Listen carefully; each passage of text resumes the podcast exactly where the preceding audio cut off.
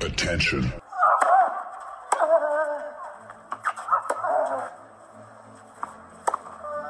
Bitte nehmen Sie schnell Platz, die Spieler sind bereit. Just quiet quickly, please. Für Hallo, da ist der Dominik Thiem. Quiet Please, den Tennisnet Podcast. Das verbale Hawkeye für alle Tennisfreunde, denen ein Aufschlag von John Isner nicht schnell genug ist. Hallo, hier ist Roger Federer. Wie tief ist der Sand in Roland Garros? Hallo, ich bin Julia Görges. Was hätte Dominik Thiem erst mit einer beidhändigen Rückhand anstellen können? Hallo, hier ist die Angie Kerber. Und wer bringt unseren Gästen eigentlich das Handtuch? Also, shh, quiet please. Quiet Please, der Tennisnet Podcast. Wir sind wieder da. Die Tennissaison ist leider vorbei. Die professionelle. Wir warten natürlich, dass die Australian Open oder dass wir bald wissen, wann die Australian Open gestartet werden können. Vielleicht die Turniere davor.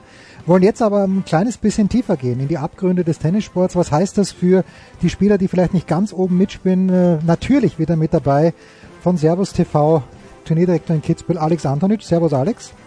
Hallo, Servus, Jens. Und der Vizepräsident des Deutschen Tennisbundes, Dirk Hordorf. Servus, Herr Hordorf. Ja, hallo, schönen Abend.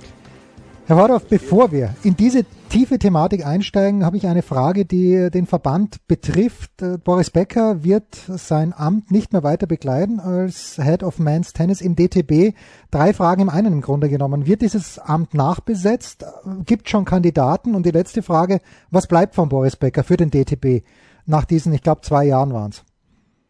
Ja, es war über zwei Jahre. Es waren drei Jahre, äh, mehr als erfolgreiche Zeit.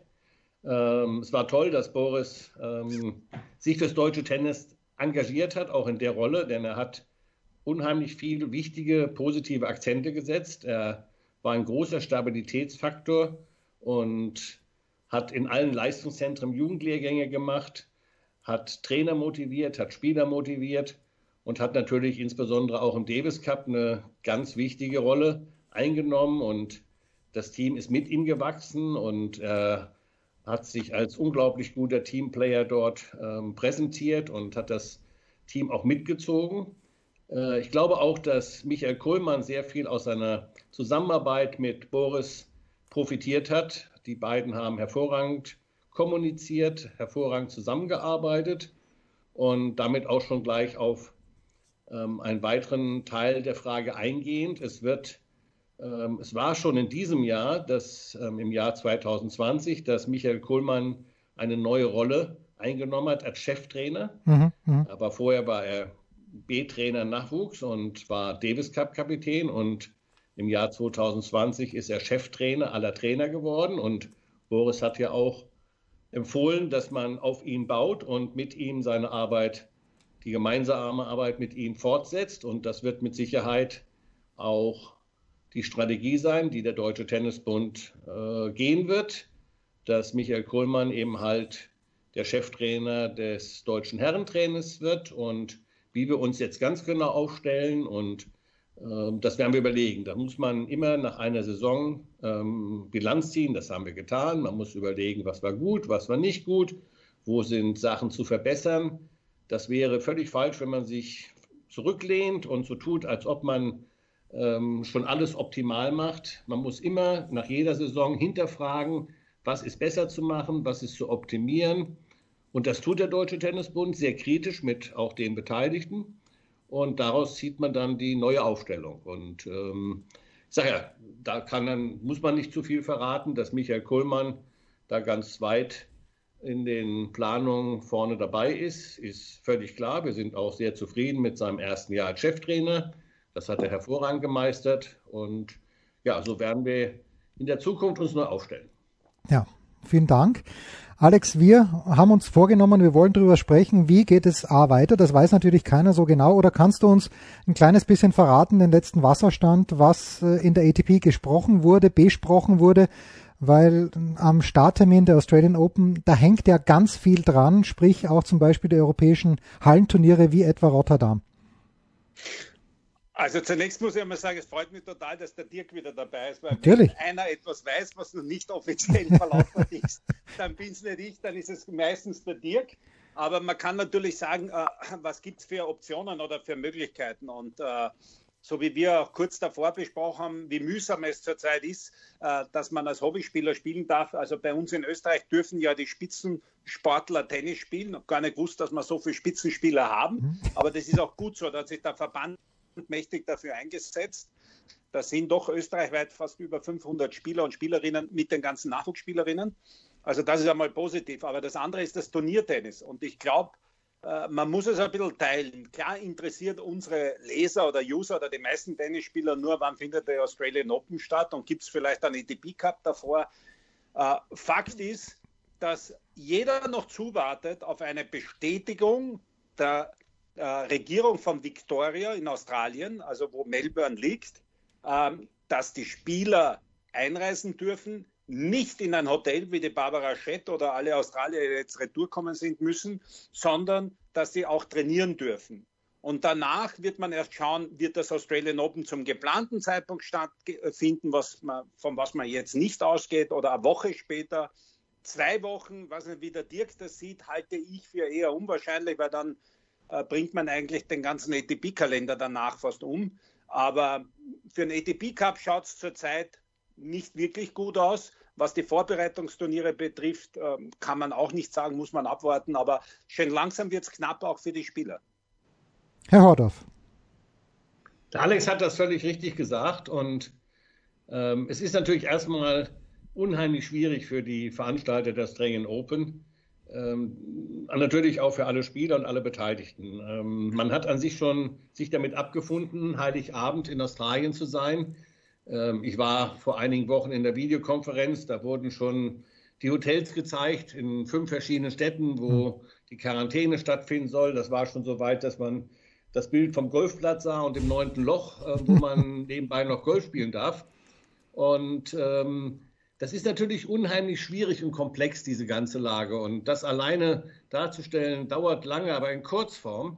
Ähm, wir müssen natürlich auch akzeptieren, dass zurzeit Tausende von Australier ähm, weltweit gestrandet sind und nicht Richtig. zurück in ihr Land dürfen. Und da müssen wir uns vorstellen, ich habe das jetzt gelesen, das Schicksal von einer Frau, die in London ihren Job verloren hat, jetzt in der Corona-Zeit mit zwei Kindern ohne Geld in einem Einzimmer-Apartment lebt und ihre kranken Eltern mit 80, 90 Jahren ähm, in Melbourne ähm, nicht besuchen darf. Und da müssen wir uns vorstellen, dass diese Frau irgendwann den Fernseher anschaltet am 14. Dezember und dann sieht sie ich sage jetzt mal, Roger und Raffer in irgendein Flugzeug steigen und winkend Richtung Australien abfahren. Ähm, ich kann da verstehen, dass man dann so aus Australien sagt, um, lieg mal, wo sind wir eigentlich gerade? Mhm. Und ähm, ich sage ja immer, dann fährt diese Frau vielleicht auch irgendwann nach Australien und ist eingesperrt, wie Alex sagt, gerade die Barbara Schett, zwei Wochen in ein Hotelzimmer.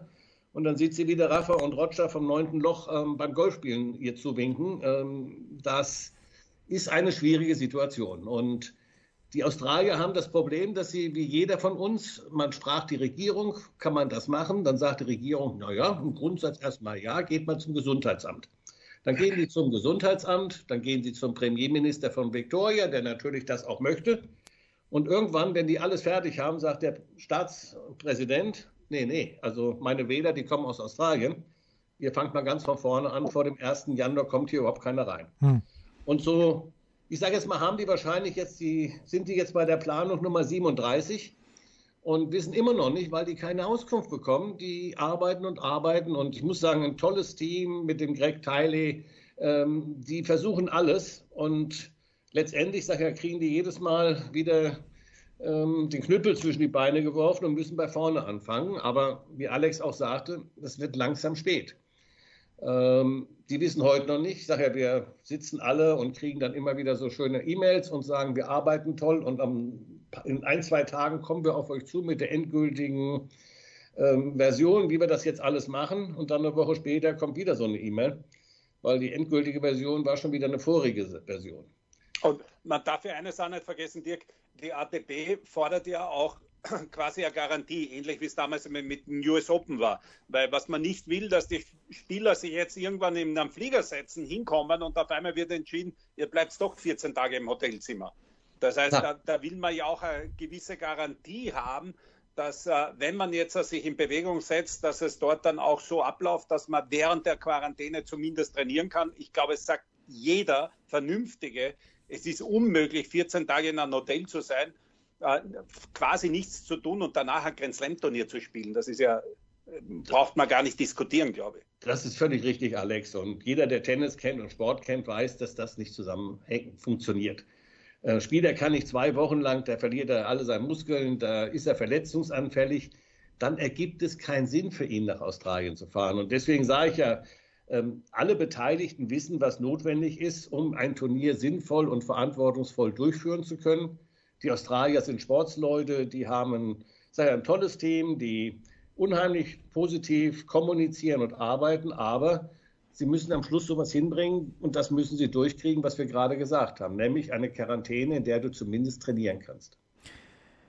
Das betrifft jetzt, und da ist dann auch wieder die Frage, gibt es einen Qualifikationswettbewerb? Wir hatten bei den US Open in diesem Jahr keinen Qualifikationswettbewerb, eben dann auch mit der Aussicht, dass mehrere Challenger-Turniere stattfinden. Alex, das ist natürlich das, das nächste Problem, das wir haben. Im Moment wird in Südamerika noch gespielt. Vergangene Woche hat man eines äh, in Brasilien, in Sao Paulo. Ähm, jetzt gibt's wie gesagt, zwei in Südamerika. Aber diese zweite Ebene von Tennisspielern, wo kann die sich austoben, um es mal ganz blöd zu sagen, Alex? Weil du hast mir erzählt, der Lukas Miedler muss in der Türkei spielen, ein 15.000er ITF und selbst wenn er das gewinnt, hat er nichts davon. Ich glaube, er war ein Heraklion. Ah, Heraklion aber das betrifft ja nicht nur einen Lukas, der 270 oder so steht. Äh, es betrifft ja etliche Spieler, dass man einfach sich überlegen muss, was passiert. Man, klar, man denkt jetzt einmal ganz oben und man muss einmal die Tour im Laufen halten, weil dann sage ich auch, wenn der ETP Cup nicht stattfindet, dann äh, wird es auch bei der ETP einmal ein bisschen enger, weil die, der ETP Cup war schon eine, eine ganz große Einnahmequelle für die ETP auch. Und dann muss man nach unten gehen. Äh, die US Open hatte die Qualifikanten wenigstens entschädigt und äh, geschaut, dass man Ersatzturniere dort, wo sie möglich sind, in Prag war es, glaube ich, für die Damen und so weiter, ja. ermöglicht. Das Preisgeld sogar gezahlt. Aber jetzt kommen wir die Ebene tiefer. Wie schaut es dann aus mit den Challengern? Ja, was passiert mit Challengern? Was passiert mit den ITF-Events? Die werden ja nicht mehr, die werden ja weniger. Wie schwer wird es dann überhaupt draufzukommen? Habe ich überhaupt die Möglichkeit, wie ein Lukas Miedler, dass ich raufkomme? Wie gesagt, von so ITF-Turnier, wo er zehn Punkte für einen Sieg kriegt, also da kann er zehn gewinnen, dann braucht er schon mal zehn Wochen, damit er überhaupt 100 Punkte macht und dann mal irgendwo einen Schritt macht. Also das ist, ich glaube, da wird man sich, wann die erste Ebene erledigt ist, einmal zusammensetzen müssen und zu überlegen. Du weißt, wir haben in den letzten Wochen viel über das Punktesystem gesprochen. Äh, da oben hat man mittlerweile, ich kenne mich von lauter Ausnahmeregelungen gar nicht mehr aus, aber nach unten wird man irgendwann sich entscheiden müssen, was mache ich mit den Spielern, weil die haben wenig Möglichkeit zum Spielen, da reden wir noch gar nicht, dass sie Geld verdienen, aber vor allem gar keine Möglichkeit draufzukommen mehr da. Mein, hast du völlig recht, Alex, und wo es ja noch viel schlimmer ist, ist beim Damen. Man, man muss ja immerhin der ADP großen Respekt zollen, dass sie es geschafft haben, eine sogenannte Tour dieses Jahr aufrechtzuerhalten, da wo es möglich war. Ähm, die Damen ja. ja völlig weggetaucht, ähm, die WTA insbesondere. Und ähm, jetzt haben wir eben halt so, dass wir noch nicht mal für die zweite Ebene was haben. Denn ähm, wie du richtig sagst, ähm, so ein Future, der ist mit Spielern besetzt, die eben halt auf Challenger normal gehören. Ähm, die Challenger sind mit Spielern besetzt, die auf ein ATP gehören. ATP-Turniere haben ein Cut-Off, was Wahnsinn ist. Ich sage ja in Sofia, da war das Ursprungs-Cut-Off, glaube ich, 35, da ist normal, äh, ist man mitgesetzt. Ähm, ja. Das ist eine unheimlich schwierige Zeit und nichtsdestotrotz müssen wir ja akzeptieren, wir sind auch in einer außergewöhnlichen Zeit, in einer Zeit, in der äh, Wimbledon abgesagt wurde, die Olympiade verschoben wurde. Das ist nur in Zeiten von Weltkriegen passiert und ähm, dafür, klar, muss man erstmal froh sein, was es die Grand Slams hingebracht haben, mit auch dem Preisgeld, was sie den Spielern wie Wimbledon gezahlt haben als Ausfall. Ähm, man muss froh sein, dass die ATP einen Zirkus ein, am Leben erhalten hat. Aber jetzt ist es auch Aufgabe der nationalen Verbände, mhm. da in die Bresche zu schwingen. Und die nationalen Verbände haben finanzielle Ressourcen. Die nationalen Verbände müssen. Nicht alle, Dirk, nicht alle, nicht alle. Nicht alle, aber genügend, insbesondere in den Ländern jetzt hier in Europa. Ähm, wenn wir jetzt gerade unsere beiden Länder sehen, Österreich hat genug finanzielle Ressourcen, wenn sie möchten. Man muss es nur richtig ausgeben. Und Deutschland hat das auch. Wir haben uns bemüht. Wir haben acht ETF-Jugendturniere gespielt im Oktober und November. Wir planen jetzt ein Damen ähm, ETF-Event im Januar. Wir haben selber einen im Oktober einen Challenger gemacht. das ist jetzt unsere Aufgabe, hier einzuspringen in dieser schwierigen Zeit.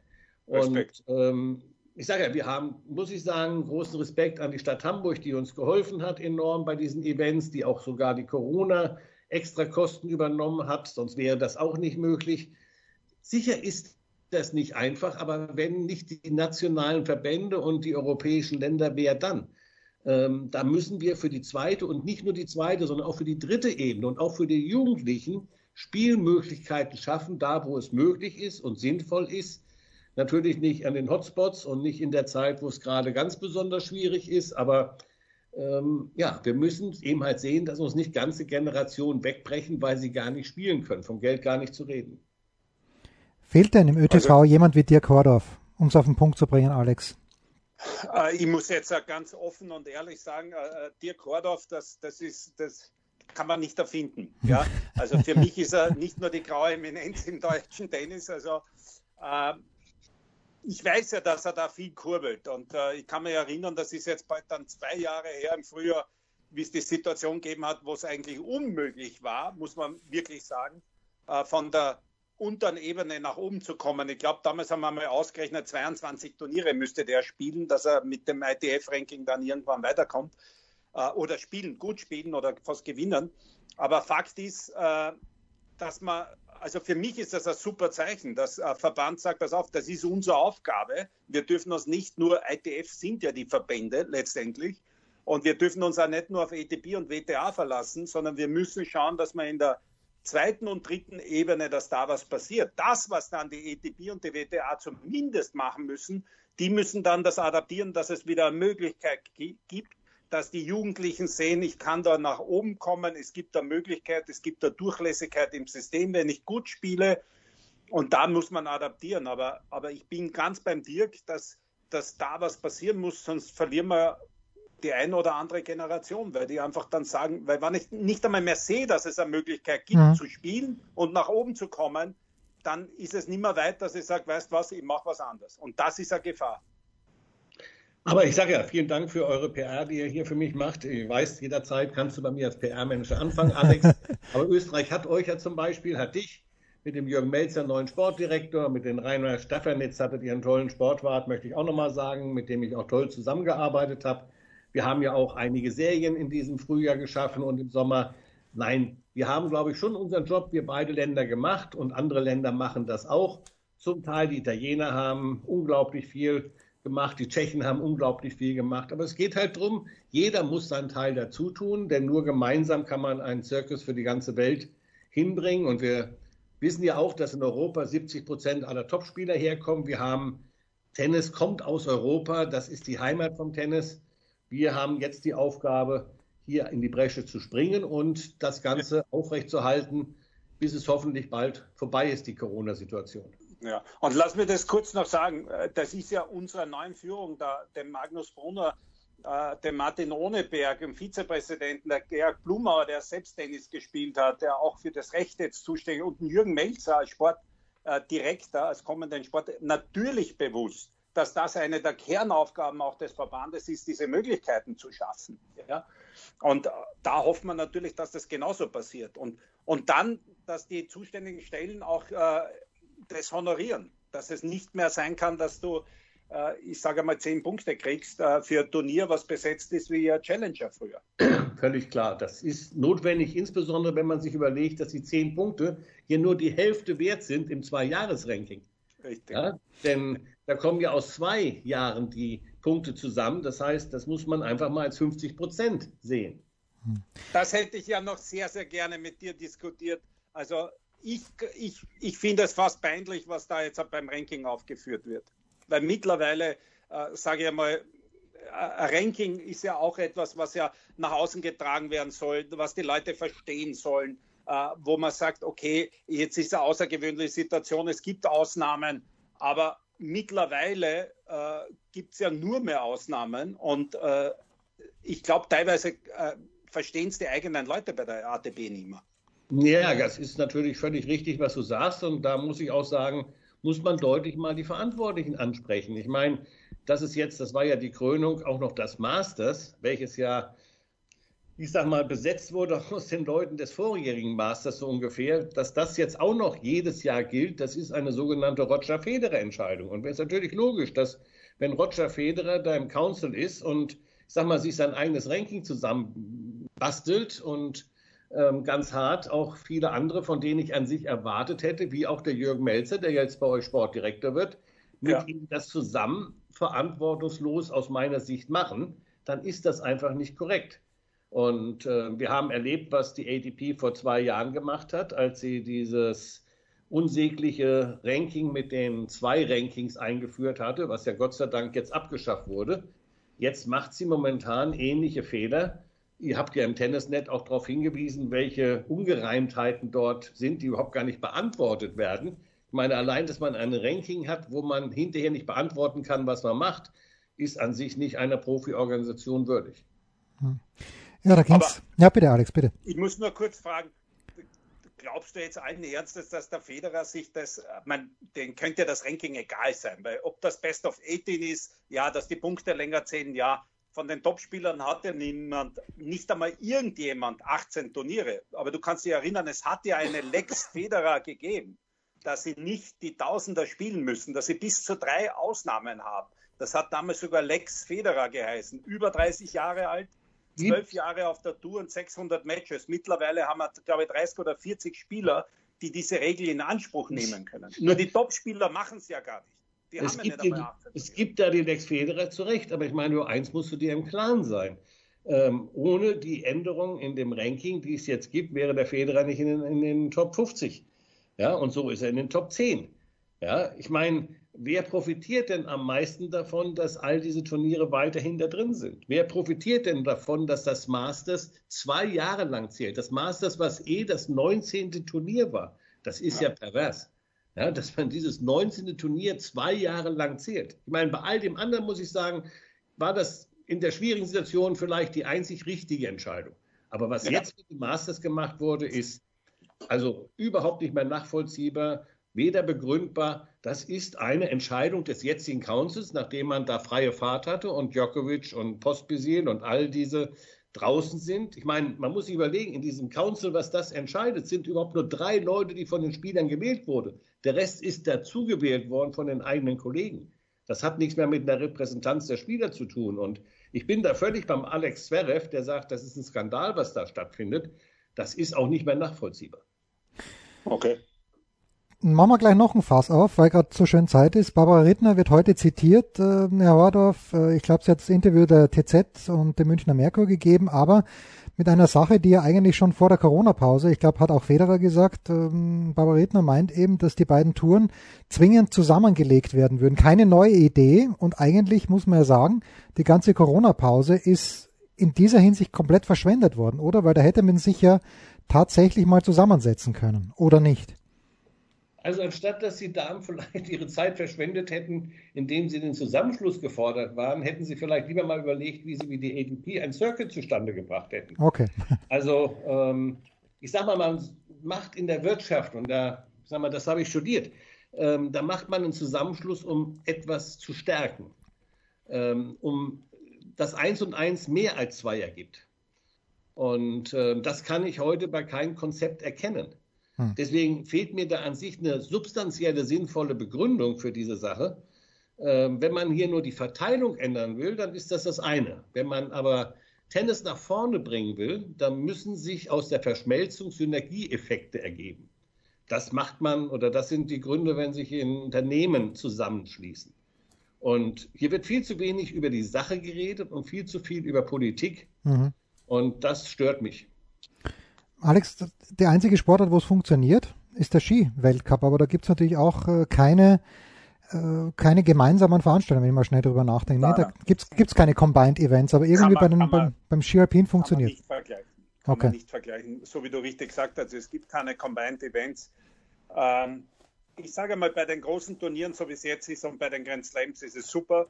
Äh, da funktioniert es auch man, ich halte da nichts davon, dass man immer wieder sagt, ja, aber das sind die Damen und, äh, und dann muss ich das hier ansetzen und dann äh, kommen da die großen Superstars. Ich kann mich sehr gut erinnern an die Zeit, wie wir bei Tennis Night begonnen haben, Jens.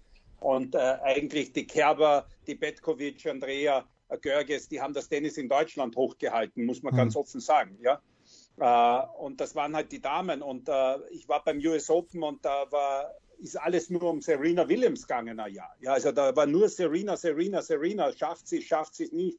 Und, und Fakt ist, wir haben eine Sportart und der Riesenvorteil an der Sportart ist, dass es äh, für Herren und Damen gleich attraktiv ist. Dass die bei den Damen sogar noch weltweit gesehen die interessanteste Sportart ist oder finanziell zumindest die interessanteste Sportart ist.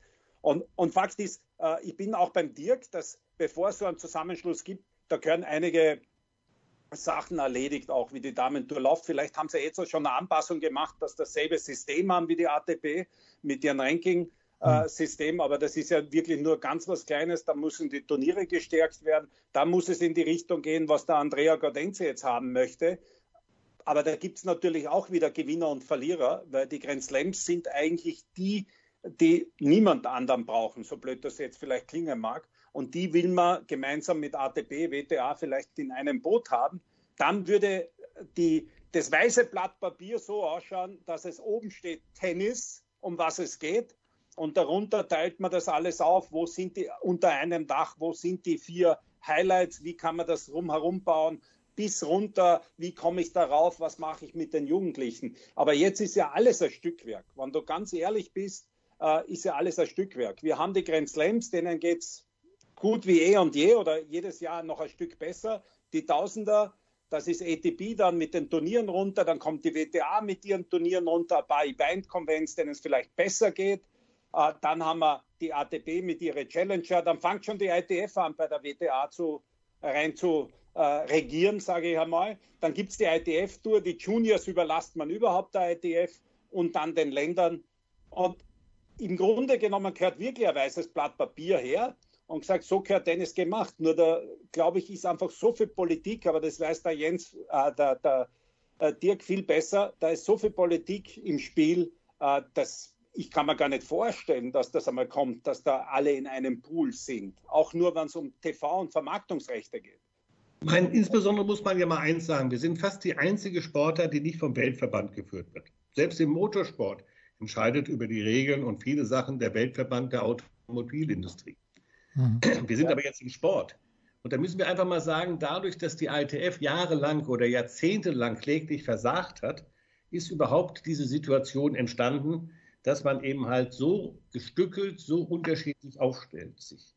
Ich meine, es kann ja nicht sein, dass wir ganz ernsthaft einen Club mit 381 Mitgliedern in Wimbledon als einen der sieben führenden Institutionen im Tennis ansieht. Wahnsinn ist das. Ja, das gäbe es nirgendwo anders. Normal müsste es eine ITF geben, die sich teilt in ein professionelles Department und ein Amateurdepartment. Momentan hat die ITF neben dieser missglückten Davis Cup-Reform nichts anderes als den Amateursport. Und den müssen sie bezahlen und haben das Geld nicht dafür. Was auch ein ganz wesentlicher Teil ist, dass das Geld dort erwirtschaftet wird, wo die Grand Slam-Nationen sind und viele Länder nichts anderes machen als die Ausbildung der Spieler, die dann nachher dort antreten. Was hat der österreichische Verband von dem Erfolg eines Dominik Teams? Der spielt nachher auf den Grand Slam Turnieren, muss er ja auch, und die verdienen die Hunderte von Millionen. Aber ausgebildet ist er in Österreich. Der, die Engländer, die Amerikaner haben keinen Pfennig für seine Ausbildung. Ja, na, es, es, kommt noch besser. Und, und wir müssen da sehr deutlich sagen, wenn man das jetzt macht, dann ist es völlig zu kurz gesprungen, zu überlegen, ATP und WTA zusammen zu fusionieren. Das ist an sich sogar ein Schritt in die falsche Richtung. Wie der Alex sagt, wir brauchen ein weißes Blatt Papier und dann müssen wir uns aufstellen. Ich bin sehr, wie der Alex auch, an sich finde das sehr sympathisch, was Andrea Gaudenzi sagt, dass wir zusammenarbeiten müssen, dass wir einheitlich auftreten müssen. Und damit meint er alle, die Grand die ITF und die beiden Organisationen ATP und WTA. Aber das Ziel müsste an sich sein, am Schluss eine ITF zu haben, die aus den erzielten Geldern im Profitennis und Profibereich wiederum das Grasroot unterstützt in den einzelnen Nationen. Das ist natürlich in der heutigen Politik und bei der Macht, wie die verteilt ist, nicht möglich. Die Grand Slam-Nationen werden alles tun, um ihre Milliardengewinne für sich selber zu haben. Und die werden sehen, dass im Endeffekt da unten außer Almosen nichts ankommt. Wimbledon unterstützt die Blinden, die Franzosen unterstützen wenigstens noch die Jugendarbeit in den Verbänden, indem sie eine Million ausschütten ähm, für den Jugendwettbewerb. Mhm. Nur das ist alles Almosen. Und wenn wir uns das im Fußball angucken, da können wir noch lange drüber reden, wie undemokratisch die FIFA ist.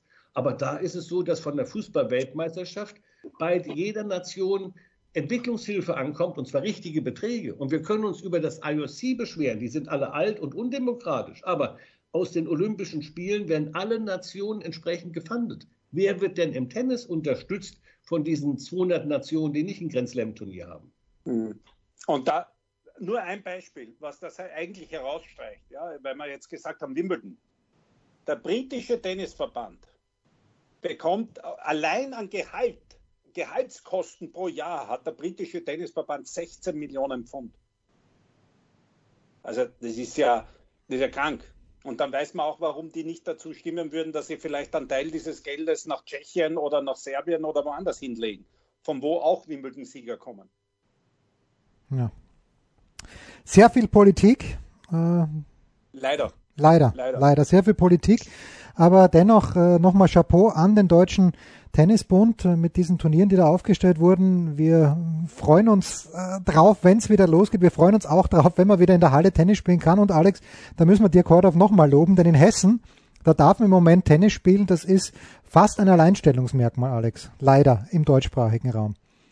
Ich, äh, du, Jens, ich hoffe, du machst einen vernünftigen Artikel draus, den wir in Österreich dann herzeigen können und verwenden können, dass wir auch wieder Tennis spielen dürfen.